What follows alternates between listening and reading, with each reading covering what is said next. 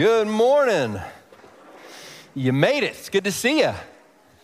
Got the driveways clear. Those of you at home, we're glad you made it online as well. If you got a Bible, go to Mark chapter 2. That's where we're going to be today. Mark chapter 2. Are we awake? Yes? All right, fantastic. So, if you have kids, I'm curious uh, can you recall the first time, if you have multiple kids, can you recall the first time you left the oldest in charge of the younger ones when you went away? You remember that moment? There was probably some sense of like, just please don't turn this into like the 1971 Stanford prison experiment. If, this is a famous experiment if you, if you don't know it. It's, uh, you know, it was an experiment in human nature, and there's lots of criticism about how it was performed. But, but the idea was that some of the students, these are just regular students that just signed up for a psychology experiment, they were, some were assigned to be guards and some were assigned to be prisoners, and they had to shut the, shut the experiment down because within a week, those who had, were assigned to be guards were abusing, like physically abusing their fellow students. Are you familiar with this experiment? I mean, it's, it's kind of crazy what just even a modicum of authority will do to us. I can remember leaving our oldest in charge and just, please don't try to make your younger siblings do all your chores you know, please just look out for them. Don't turn this into like a, oh, yes, good, I'm in charge, the way I've always wanted to be. And you firstborns, boy, do you like to be in charge of things. So, we're thinking about today authority and how we, you know, we often, when we get it, misuse it. We, uh, you know, we maybe turn it into something it's not supposed to be. And what we're going to find in the text we're going to look at today is how God uses his authority uh, not to manipulate or maneuver, um, but through his son, how he offers it to forgive. That he loves to use his authority to bring forgiveness. And that's what Jesus is going to teach us today. Now, just to reorient us a little bit, and, and maybe you're, you're brand new with us, it's your first time or first couple times.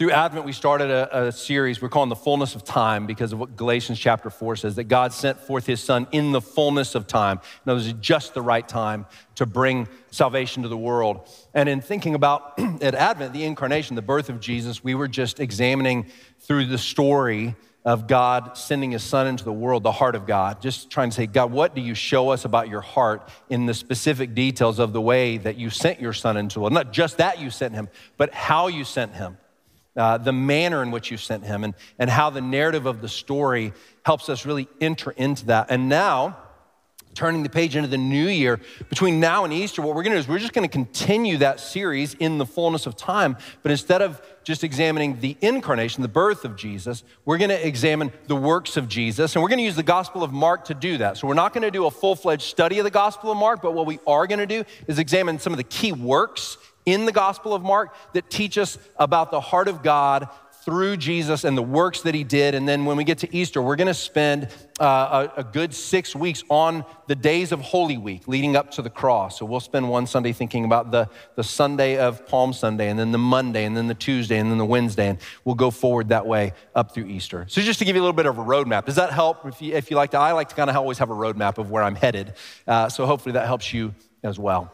Now, I said it's not a full fledged study of the Gospel of Mark, but as we come to Mark chapter 2 uh, and look at these different works, because we're not just going to work systematically through the book, which is our normal regular habit, I need to give you a little context in the Gospel of Mark. So stick with me on this. Let me kind of share with you uh, just a very, very high level, like 30,000 foot kind of overview of Mark. Just, let me give you the beginning and the end. So, in Mark chapter 1, uh, before we uh, get to Mark chapter 2, which is our text today, what we're going to find is that Mark going to introduce his gospel with the most important title for Jesus. And, and I'll read it to you. Mark begins not with the birth of Jesus, he begins really with the ministry of Jesus, the baptism of Jesus. But he begins his gospel this way in verse 1 of chapter 1, the beginning of the gospel of Jesus Christ, the Son of God. Now, to you and I, if you've been in church a while, maybe if you even haven't been in church, probably somewhat familiar, at least just societally, with calling Jesus the Son of God. That's a kind of a typical title. I find that you, you may even watch movies where Jesus gets referred to as God's Son by people who probably don't even believe that he's God's son, you know, maybe as a punchline of a joke or something like that. But, but that reference is not unfamiliar to us. But recognize that when Mark is saying that, he's making this huge claim. He is declaring that this human being who lived and walked on the earth and then was crucified and then he's going to say rose from the dead and now has gone into heaven to be with God, that he was God's very son. That is an offensive thing to say to people, uh, that to say God has a son is a confusing and a, a, unique thing in the society of the day. So I want to just make sure we don't just read past that. Mark begins his gospel that way because what he's saying is through Jesus, God unveils everything he wants us to know about himself. By calling Jesus his own son, he's saying he is my representative, the one who shows what I'm like. It's, it's a little bit of the apple doesn't fall far from the tree. A son is like his father. And so he says, This is my son. That's how Mark begins his gospel. And then he's gonna specifically, Mark is gonna spend way less time talking about the things Jesus said. He's gonna do some of that, but a lot of time talking about the things Jesus did. That's why we're using Mark to think about his works. Mark loves a good action story. So if you're an action movie guy or gal, this is your gospel. I mean, he is succinct when it comes to the words of Jesus, and then he is elaborate when it comes to the works of Jesus. He is all about spending time unpacking and helping us think about man, Jesus did all these things he is a big fan of going, and immediately this happened, and then immediately this happened, and then immediately this happened. He just moves from story to story to story because it is, it's an action-packed gospel. It's only 16 chapters, much shorter than uh, Matthew, than Luke, much shorter than John. This is the shortest. I, it's the oldest gospel. It's the first one that was written, most scholars believe, and the others are kind of based off of it. So I, will just let you in on a little. This is my favorite gospel uh, because it is so action packed with the works of Jesus, and they're unveiling God to us. Now, the last thing I need you to see about the context of, of the book of Mark is that at the end, it really ends in an unresolved kind of a way. Like the other gospels kind of tie up in a nice, needy, uh, neat, tidy sort of uh, ending. And Mark ends in such a way that is so kind of disjointed you're just left going, well, what, what's going to happen next? And that's exactly Mark's point. He means for you, he doesn't want to wrap up the story of the life of Jesus for you in this kind of nice, neat, tidy way because he wants you to insert yourself in the story and say, what will I do with this? How am I going to react? You're watching again and again the close the people close to Jesus, they they mess up again and again in this gospel. This is the gospel for you if you mess up a lot. Because in some of you, like three of you. Okay, awesome. Because again and again, the disciples, they mess up. And part of the message of this gospel is you, Jesus expects you to mess up. And he still loves you, and he's still gonna use you, and he's still redeeming you, and he's still sanctifying you. He hasn't forsaken you, and he, he's not displeased with you. No, he doesn't love disobedience, fair enough. He doesn't love disobedience. He didn't want you to disobey, but he's also so full of mercy. And so every time you see the disciples fail or not get it or fail to understand, you are meant to go, that's kind of how I would be if I were right there. Please don't say, I would have done so much better. Probably not true.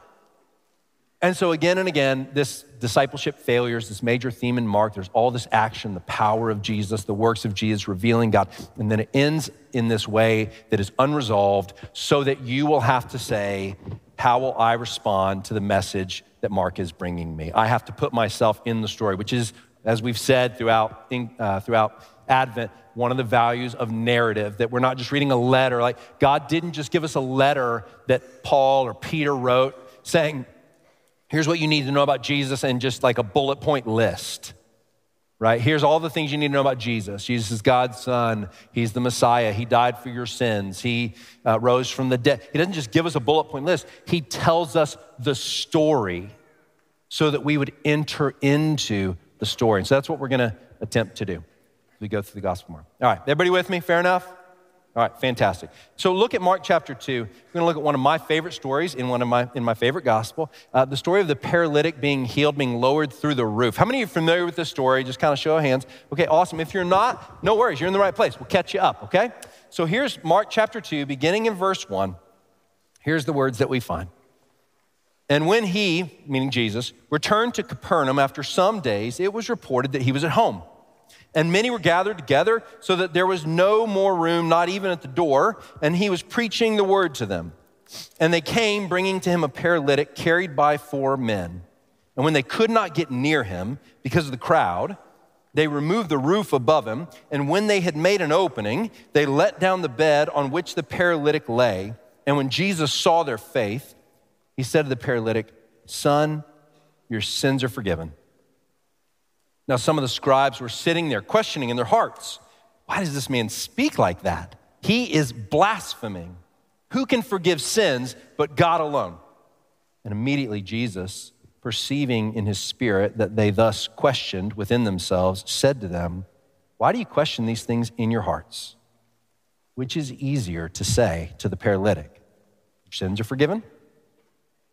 Or to say, Rise, take up your bed, and walk. But that you may know that the Son of Man has authority on earth to forgive sins, he said to the paralytic, I say to you, Rise pick up your bed and go home. And he rose and immediately picked up his bed and went out before them all, so that they were all amazed and glorified God, saying, We never saw anything like this. Pretty amazing, yeah? So here's what I'm to do. I want to walk through the story, then I want to give you a couple of implications. So, again, by way of entering into the story, let's see if we can't use a little bit of our creative imagination, some of our creative juices, and just picture ourselves in the story. I mean, picture yourself being the paralytic, being lowered in. Picture yourself being one of the friends. Maybe even put yourself in Jesus' shoes and think, what am I thinking as this one is being lowered down? But let's walk through the story because in the details of it, we find some of the beauty of it. So go back to verse one. And as I said, Mark begins his gospel by calling Jesus the Son of God. That's the most important title for Jesus in the Gospels. And he's proving that again through this story. Now, go back to verse 1. And when he returned to Capernaum, so most of Jesus' early ministry is taking place in the northern regions of Israel in the area of Galilee. That's his home base. And he uh, Mark in particular divides his gospel into the works Jesus did. The whole beginning part takes place in the northern parts of Israel, up by the Sea of Galilee. He's kind of just jumping from area to area around there. And then eventually, the second part of his gospel goes Jesus on the road to Jerusalem. And then the final part of his gospel is Jesus in Jerusalem. It's very clearly divided into those three sections. So, this is all the stuff that he's doing way up, kind of away from the center of the religion of the day. I mean, away from the religious elite, away from the temple. He's all doing, he's kind of doing it out in the backwoods, if you will, a little bit. So he returned to Capernaum. After some days, it was reported that he was at home. So he's returning. Now, here's an important fact for you. We don't know this for sure, but the most likely place that is home for him in Capernaum is Peter and Andrew's house. Now, if you remember his disciples, Peter and Andrew, they're brothers. James and John are also brothers. And in chapter one, we are told that they are at uh, he is at Peter and Andrew's house. That's kind of a home base for him. So we don't know for sure, but it's very possible this is Peter's house where this takes place. Now just think about that for a moment if you're Peter. All right. So you can see where I'm going with that. Now, this is what he's in Capernaum. After some days, it was reported that he was at home. Now, verse 2, we find this. And many were gathered together so that there was no more room. So already, through what Jesus has done in chapter one, he's healed some people, he's taught a bit. And in that alone, here at the very early parts of his ministry, already a crowd is beginning to gather. People are drawn to wherever he is. So much so that there is no more room, not even at the door.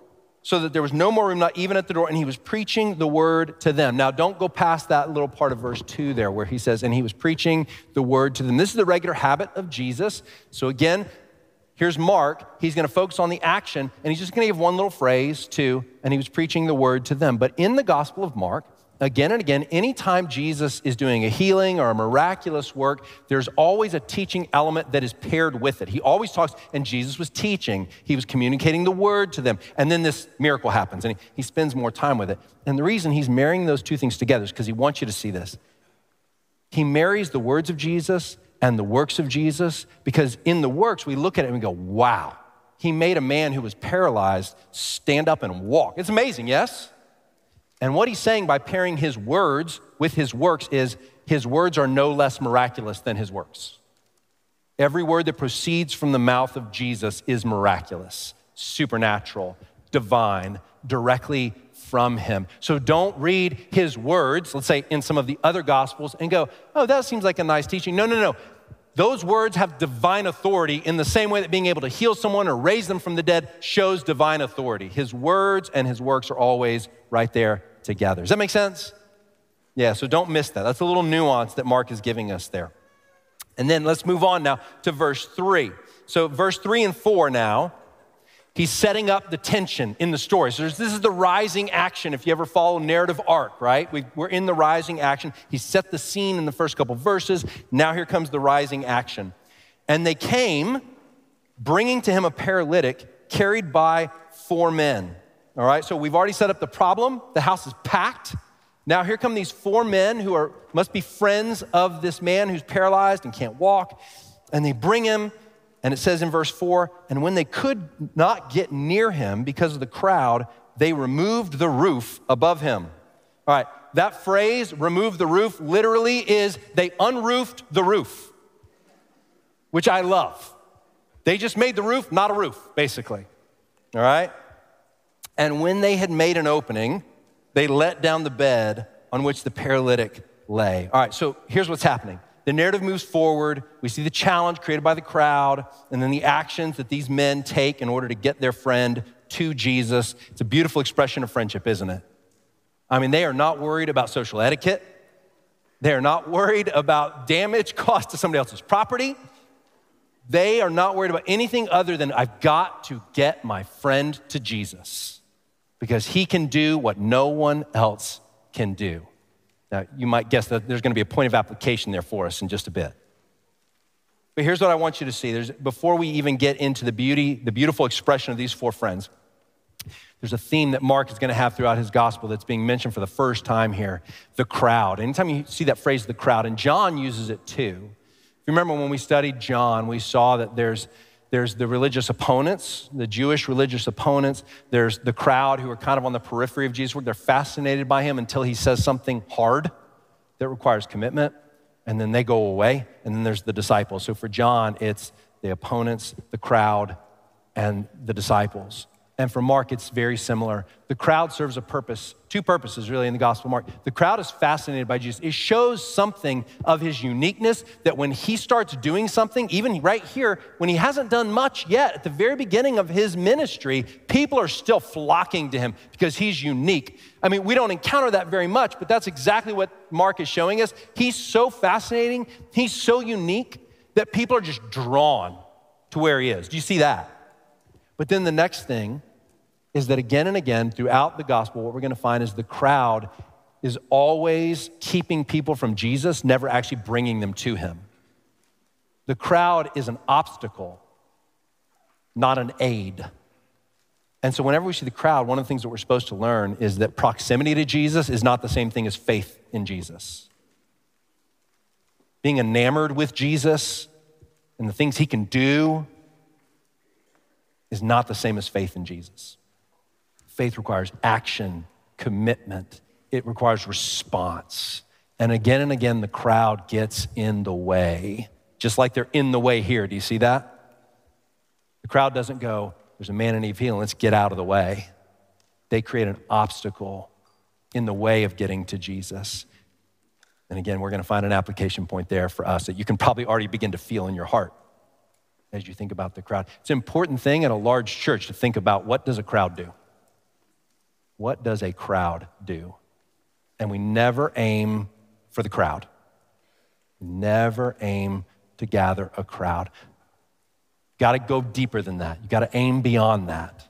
Got to aim at something that is discipleship, that is ownership of Jesus, that calls to action and that gives all of ourselves to Him.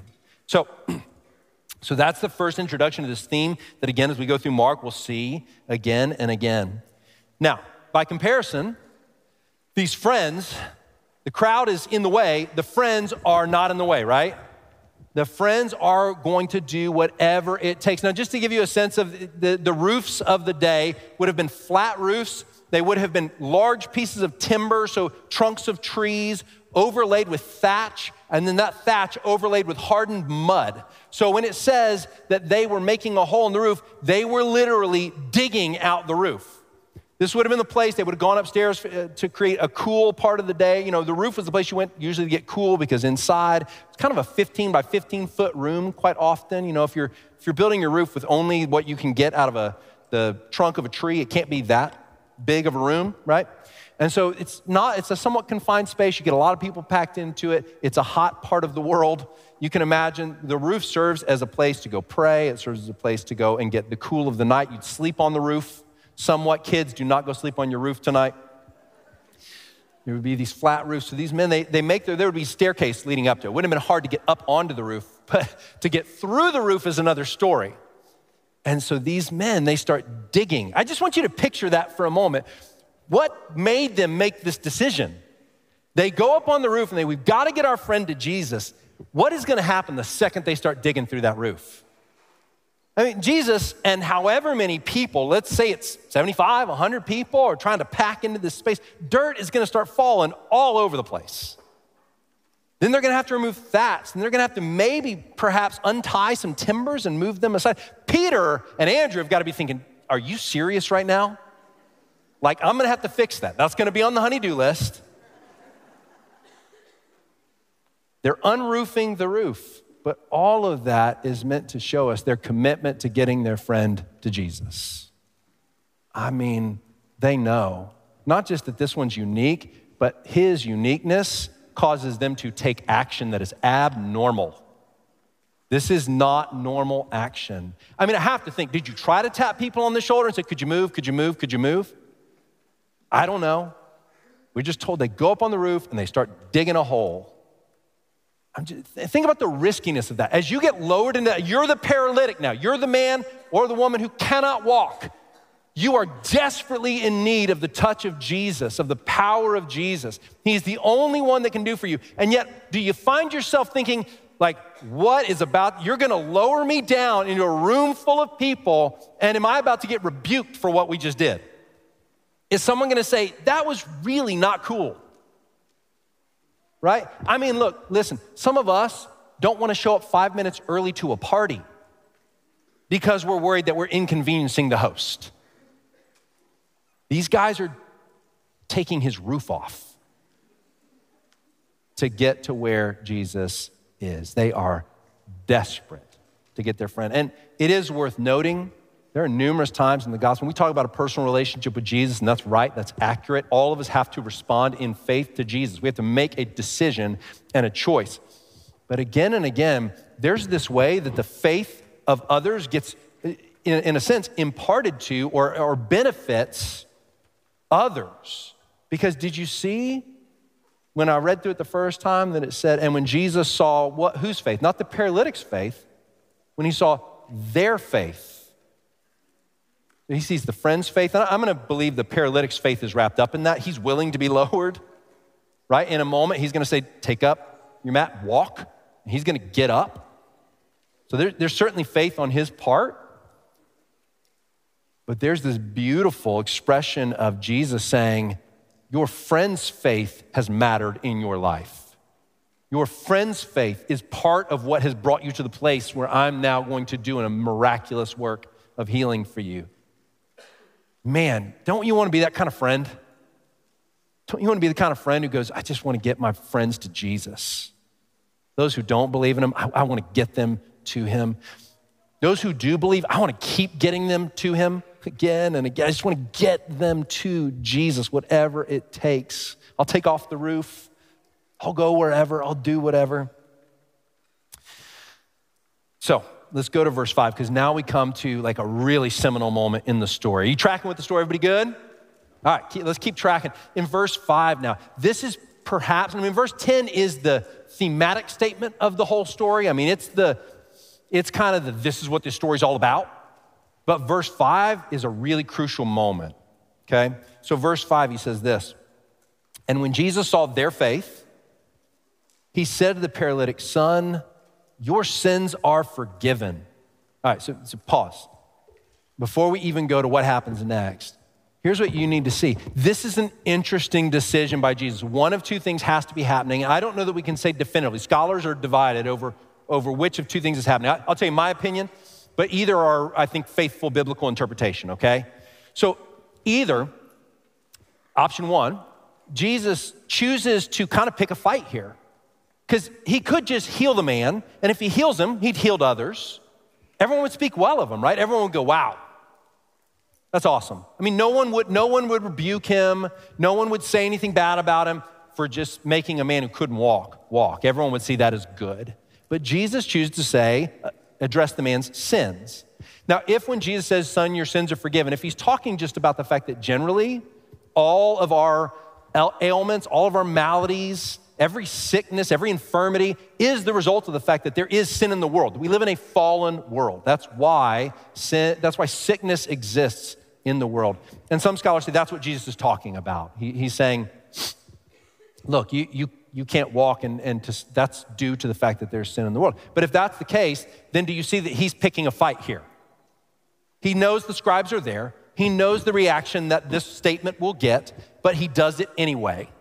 He does it as a way of saying, I, I need to make a point right now. I'm going to choose through this situation to make a bigger point. The other option is that this man's paralysis is the result of some sin in his life. And Jesus is dealing with the deeper issue. He can't just heal the man physically, he wants to heal him at the deepest place, from the deepest problem. Now, let's, let's back up for a moment because we need a theology of sin and sickness. And the Bible is so balanced on this, Old Testament and New. It's really good. And look, I could do a whole Sunday on this, but here's what I want to tell you the Bible both corrects the idea. The Bible certainly teaches us that all sickness is in the world because sin is in the world, because fall, because we live in a fallen world. That's kind of bedrock ground zero. Make sense? But then it's really balanced in helping us understand that quite often then that, that's where our sickness comes from. But there are numerous moments in the scriptures where someone's illness, someone's sickness, both under the old covenant and the new, is the result of their own sinful decisions. They've done something, and there's a reason why. A result of that is that there's a sickness or an ailment or a malady that comes to them as a result. Jesus also, then, at numerous points in the New Testament, corrects the idea that all of our sickness are the result directly of our sin. So he doesn't let us just go, well, every time I'm sick, I did something wrong. But he also doesn't let anybody off with just a, that's always the case in 1 Corinthians, we hear that some are sick and, and have even died because they've taken the Lord's Supper in an unworthy manner. So that there are times where the result of our sin can be a, a result in the physical world. So there's this very balanced view scripturally, and you can go spend more time on that about how we think about sin and sickness and the relationship between the two. And listen, in a pre modern society, it was just always assumed that whatever I was dealing with in the physical realm was the result of something in the spiritual realm. All, I mean, it was just a given. That's why you see those Bible stories where they're like, well, who sinned? Somebody had to sin for this physical ailment to be here. And Jesus corrects that, says, no, no, that's not the case. But in a modern society, we just deny that there's any connection between the spiritual and the physical. We act as if there's no connection between the two. And the Bible presents a very different view than that, a balanced view. Everybody with me so far? Okay, so listen. So here's my, here's my thought. Up to this point in the gospel, it's still early, and there are points where Jesus kind of picks a fight with his words or with his actions. He does something on purpose that he knows is going to provoke because he's making the point I am the Son of God. I am the one. I am the Messiah. I don't think that's happening here yet. It's too early in the story, it's too early in the game, if you will. I think it's probably likely, and Jesus has not done anything up to this point to draw attention or to create conflict on purpose. And so, again, I think either option is a valid option. I tend to think that here in this story, this man's sickness, his paralysis, is in some way due to something in his spiritual life, something due to his own. Maybe he did something and it directly led to an injury that then directly led to his paralysis. I don't know for sure, okay? So fair enough, but you can wrestle with that, okay? Now, if that's the case, then Jesus isn't picking a fight here. He's being full of compassion because he sees this man get lowered in front of him. And he goes, I can do one of two things. I can deal with this man's physical issue and I can send him away and no one will think less of me, and I won't be picking a, it won't create any difficulty or tension. I can just take it easy. Or I can recognize that just like all of us, there's a deeper wound than what this physical wound is right in front of me. There's a deeper problem. This man has a sin problem that needs to be dealt with. And I'm going to deal with that because I'm so full of love with the man I'm looking at here. This illness, and just imagine being this man. And let's, if I'm, if I'm right, then he's very aware probably that something in his past led to this physical situation so that every day his paralysis is a reminder of his failings in the past. Every day. He has this physical limitation that is the result of something in his past, and he knows it, and every day it's on display for everybody to see. And then Jesus goes, Let me deal with what's really wrong. Let me not just deal with the symptom, let me deal with the illness. Let me deal with the deeper sickness. Your sins are forgiven. Can you imagine what it would have been like to be lowered in that room and then for Jesus to look at you full of compassion and say to you, I forgive you? You are forgiven. For those to be his first words, massively, massively powerful. All right, so let's keep going then into verse six, seven, and eight, because again, we see Jesus not afraid of a conflict, not afraid to show compassion at great cost. Now, some of the scribes were sitting there. These are religious leaders, religious elites, questioning in their hearts. So they're not saying it out loud, it's in here. Okay? So we get another hint of the divine authority of Jesus. He knows their thoughts. Why does this man speak like this? He's blaspheming. In other words, he's saying something untrue about God raising himself to the level. Who can forgive sins but God alone? And immediately, Jesus, perceiving in his spirit that they thus questioned within themselves, said to them, Why do you question these things in your hearts? Now, I, want you to catch here that they're not wrong, at least not when they say, Only God can forgive sins. Is that an accurate statement? Absolutely accurate, but they don't see who Jesus is. Only God can forgive sins. Now, listen, perhaps Jesus could have dealt with the tension like so many of us do who are conflict avoiders. He could have said, Your sins are forgiven, known what was in their hearts. Yeah, yeah, I know what they're asking, but I'm just gonna go ahead and make my way out and not say anything. We'll just leave it, we'll just leave it there. We'll just kind of let it go undealt with. But instead, he goes right at them, knows their thoughts, and says, Why are you thinking this way. Do you see he's now not afraid? I'm going right, right to in the same way I'm gonna deal with the heart of the issue for this man in front of me who can't walk. I'm gonna come right to the heart of your issue, scribes. I'm gonna say to you, why are you questioning in your heart what you just heard? Now, he's gonna go on from there. Verse 9, and now we come to kind of the, the climax, right? So, verse 9 10, 11, 12. Which is easier to say that to the paralytic, your sins are forgiven, or to say, rise, take up your bed, and walk? Now, listen, what Jesus is doing, it's a, if, you, if you care about, you know, sort of uh, logical argumentation, he's, uh, he's bringing forward what's called an a fortiori argument. All right, it's the Latin. It just means you're arguing if I can do the harder thing, then I can definitely do the lesser thing, right? My argument for this thing that I'm asserting is based upon uh, an even stronger, more powerful argument. And so, of course, it is harder to forgive sins than it is to raise, cause someone to walk. We agree with that? Like to forgive sins is the prerogative of God alone, but he doesn't say which is harder to forgive sins. He says which is harder or which is easier. Is it harder to say your sins are forgiven, to say your sins are forgiven? Or is it harder to say, rise, walk? Well, one of those things is harder because you have to prove it right then and there. If you say your sins are forgiven, there's no evidence. You can't present any evidence yet. You could just say, I say it and it's, yes, it's done. And Jesus saying, if I can make this man walk, then you should also believe that I have the authority to do what I just said I could do, which is to forgive his sins. And so, verse 10, come to that now. And here's the, this is the argument of the whole text wrapped up into one verse.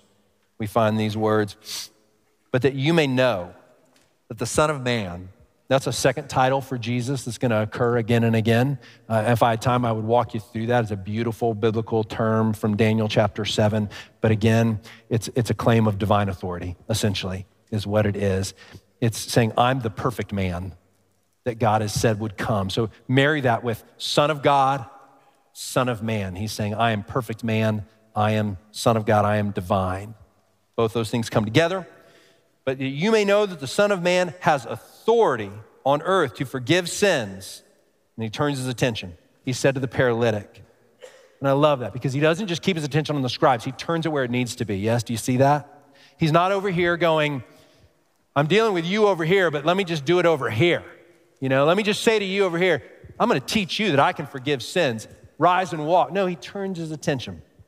Text is very precise about this. He goes away from them and turns to the man in need of help and puts his eyes on him again. Because that's how much he cares. He's not going to be distracted. And he turns and he says, So that you may know that I have authority to forgive sins, he turns to the paralytic. And then he says this Rise, take up your bed, and walk. Or I guess first is, Your sins are forgiven. He repeats it. Oh, no, I'm sorry. I lost my spot. Verse 10. But that you may know that the Son of Man has authority on earth to forgive sins, he said to the paralytic, verse 11, I say to you, rise, pick up your bed, and go home.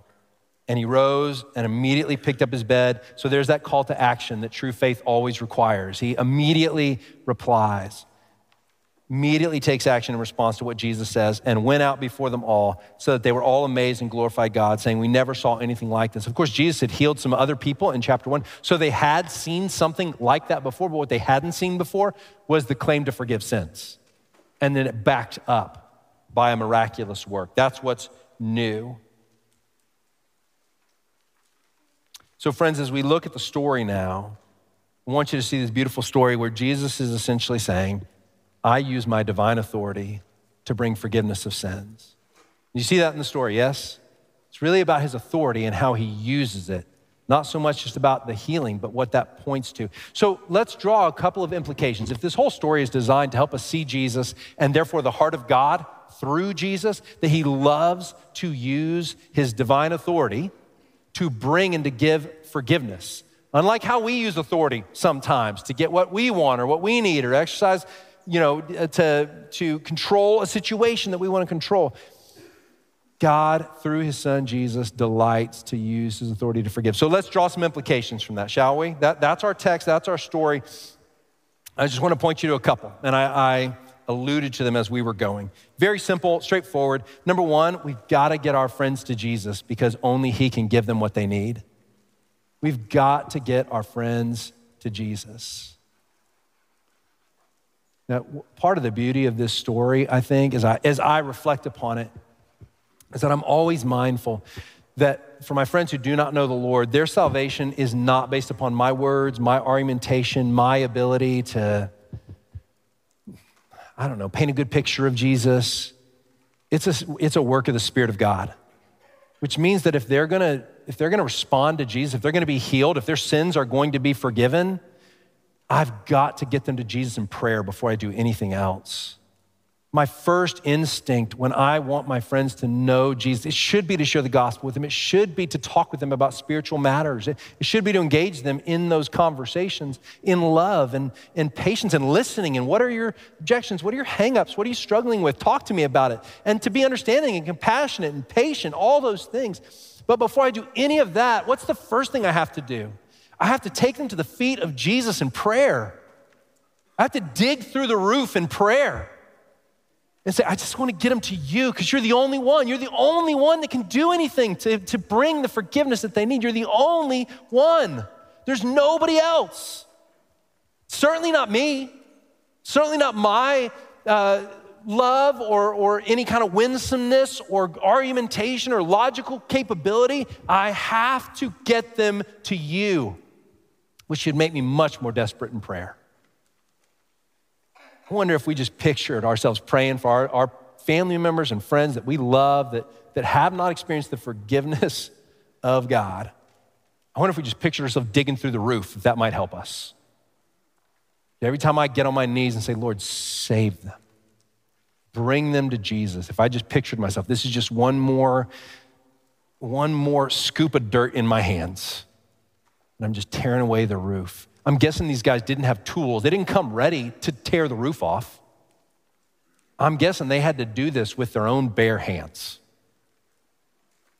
But they were desperate to get their friends to Jesus. Just as an application of that, I, I, you've probably seen in the What's Happening emails, January 25th and, and 26th, we're gonna do uh, a prayer initiative. We're gonna do 24 hours straight of prayer, just praying for our community, uh, praying for those who don't know Jesus, asking and asking the Lord to move through his spirit to bring salvation. And I'll just remind you of that, encourage you that you can go on the website and sign up for a slot and just say, I'm committing to pray. Please, if, if we have more than one person at each slot, that's great. Okay, we'd love to see as many of you praying with us. It's just, it's just a good rhythm. It's just a, a way for us to get into a rhythm of prayer. So that's coming up January 25th and 26th. We're gonna, we're gonna tear the roof down. We're gonna unroof the roof, if you will, in prayer. That's the first thing. We've got to get our friends to Jesus. And by the way, not just for those who, who need to experience forgiveness through Christ for the, because they've, they've not come to Him, but also for one another that we would keep asking for forgiveness, keep seeking forgiveness, that we would receive forgiveness again and again when we, you know, I mean, one of the things we have to pray into one another's lives, get each other to Jesus so that we would walk in forgiveness, that we take ownership, hold of the forgiveness that's offered to us in Christ. We'll come to that a little bit more in a moment, but the second application that I just wanted to point out is uh, not just that we have to get our friends to Jesus, but that we also cannot let the crowd keep us from Jesus. And I, in particular, I have those of you in mind who do not know Christ, haven't made a claim to know Him. And again, I always say this, you probably get tired of hearing it, but you're in the right place. I mean, we want you to come and ask questions and, and journey along. I mean, you are so in the right place. Um, we hope that we engage your questions and, and skepticism and doubt and whatever bad experiences in the past. We hope we engage that. We want to engage it with humility and patience, but also with, with truth. I mean, we're, we're, we are not shy about Jesus here. We're not going to be shy. Presumably, you would know that. uh, but I have you in mind as I think about this because this crowd stands in the way. And, and I recognize that in a larger church, it's very easy to kind of sit in the crowd and just remain there. And I don't want the, the number of people that come to this church to ever get in the way of you engaging with Jesus personally. I, I just want to beg you come out of the crowd. Like again and again in Mark, what you're going to see is that the people who come to saving faith are the people who just engage directly with Jesus. He gets them kind of one on one and he just he just like pulls them right in. They're just drawn in. So I, I just want to encourage you to take the next step out of the crowd. And again, not a forced thing, right? But I also don't want you to believe that just showing up here on a Sunday and, and hearing us talk about Jesus is the same as taking action related to Jesus. Saying, yeah, what he did, what he said, he is God. His payment for my sins, I, I need to take it. I need to, I need to take it as mine. We want you to do that. And so as you sense that, now, because I find we're not great as a society, as Western people, uh, thinking about matters of spiritual, not spiritual matters, I, I think we kind of can. I mean, we're really good at, at, diagnosing the physical and all these kinds of things, but we're not great spiritual. So if you have not, if you're not a follower of Jesus, I wonder if it would help you just real quickly. Sometimes I know I talk about like, hey, if the Spirit is moving, if you sense that, don't resist it. And, and I wonder if you may not recognize it if it's happening. So, quite often, here's what I want to say to you quite often, when the Spirit is bringing you to Jesus, it is not immediately an experience of freedom. That comes later. The first experience is often feeling like a weight is pressing down on you. That's often the first. Now, let, and I want to explain why. Because in order to know you need the forgiveness Jesus offers, first you have to know that you're a sinner. First, you have to believe that you you are guilty and in rebellion against him. And so often, what the Spirit does first is I wouldn't want you to get the impression that, okay, I'm thinking about Jesus and all of a sudden I'm gonna feel this like lightness and this freedom just in thinking about him. That's probably not gonna happen. What's gonna happen first, most likely, is you are gonna feel a weight and it's gonna press on you. But my encouragement to you is then turn to him, right? You don't have to stay under that weight, acknowledge it. And here's the other the other thing is while you feel that weight, quite often in this is what will happen in your spirit. At the same time you're feeling that, the spirit's not just going to leave you there. He doesn't just leave you in the feeling of that weight. There's also this way in which you're being carried like the paralytic to Jesus. It's kind of like you're going, "Oh my gosh, I'm starting to see stuff that I never saw before for the first time. My eyes are being opened to what it means to be guilty against a holy and righteous God. And that's weighty and painful. But at the same time, it's almost like you feel like you're on one of those walkways at the airport. And it's just, you're like, why am I moving? This? I don't know what's happening right now. Why am I moving this way? Somehow you got on it, you didn't know you were on it. I, I always compare. One of the greatest illustrations in my life was when I married Amanda. We only dated for five months, and then we were engaged for five months, and then we were married, okay? We hadn't even known each other a year when we got married. And there was something, I mean, it, certainly, you know, I mean, we had our boxes and we were ticking them on the list. Yes, this person loves Jesus, and yes, we could serve faithfully together, uh, and, you know, all these kinds of things. So that was there. But I would tell you that the experience of meeting and getting to the place of knowing I wanted to marry Amanda was very much like being carried. It was like I, I didn't know what was happening or why it was happening so quickly. And she knew she was going to marry me before I knew I was going to marry her. So both of us, it was just, and it was the Spirit. It was the Spirit of God just carrying us along in a way that wasn't against our will, but was also in a way that was supernatural and was not just me going, I'm gonna make a decision, then I'm gonna make the next decision, then I'm gonna make the next decision. I remember calling my dad, and I had been on a date with her, and he said, How did, how did it go? I said, it was, was uh, really good. I think I'm gonna start shopping for a ring. And I couldn't believe the words came out of my mouth. I just remember being like, What did I just say? And then I was shopping for a ring, and I was learning about the four C's of diamonds and all this stuff I never wanted to know. And and then I was talking to my father, future father in law about, and I was like, well, I asked him now, I, there's no going back now. You know, it was just like being carried along. And quite often, when you're brought to Jesus, it's kind of what feels like. Does that help a little bit? And if you're a follower of Jesus, maybe just to remember that, you were just carried along and you felt that weight. And I, I want you to know that because I want you to, if you don't know Jesus, I want you to know what to expect. So that's a, that's a bit of a pretty common experience in coming to salvation. All right, let's do the last bit. Um, last application. You're going to say, oh, wow. Last application is ask for forgiveness. Not just to come to salvation, but believer, follower Jesus, ask for forgiveness from God and from others. Would you just make it your habit? Look, it is hard to do. It's embarrassing to admit you're wrong, especially when no one would know if you didn't say anything. It's hard to ask for forgiveness, but there's freedom. And it should be the regular habit of your life to be asking for forgiveness. I mean, just take account right now. When is the last time you had to say, when is the last time you asked God to forgive you of something? And when is the last time you asked somebody else to forgive you for something. If it's been a while, could I suggest it's not because you haven't sinned in a while? I mean, forgive me if I'm being a little intrusive there. But, uh, you know, listen, it's probably not because of that. So I need you to be pierced by how powerful it is that God possesses all authority all of it, every shred of it, every, every modicum of it. He has it all. And He chooses to use it to offer forgiveness.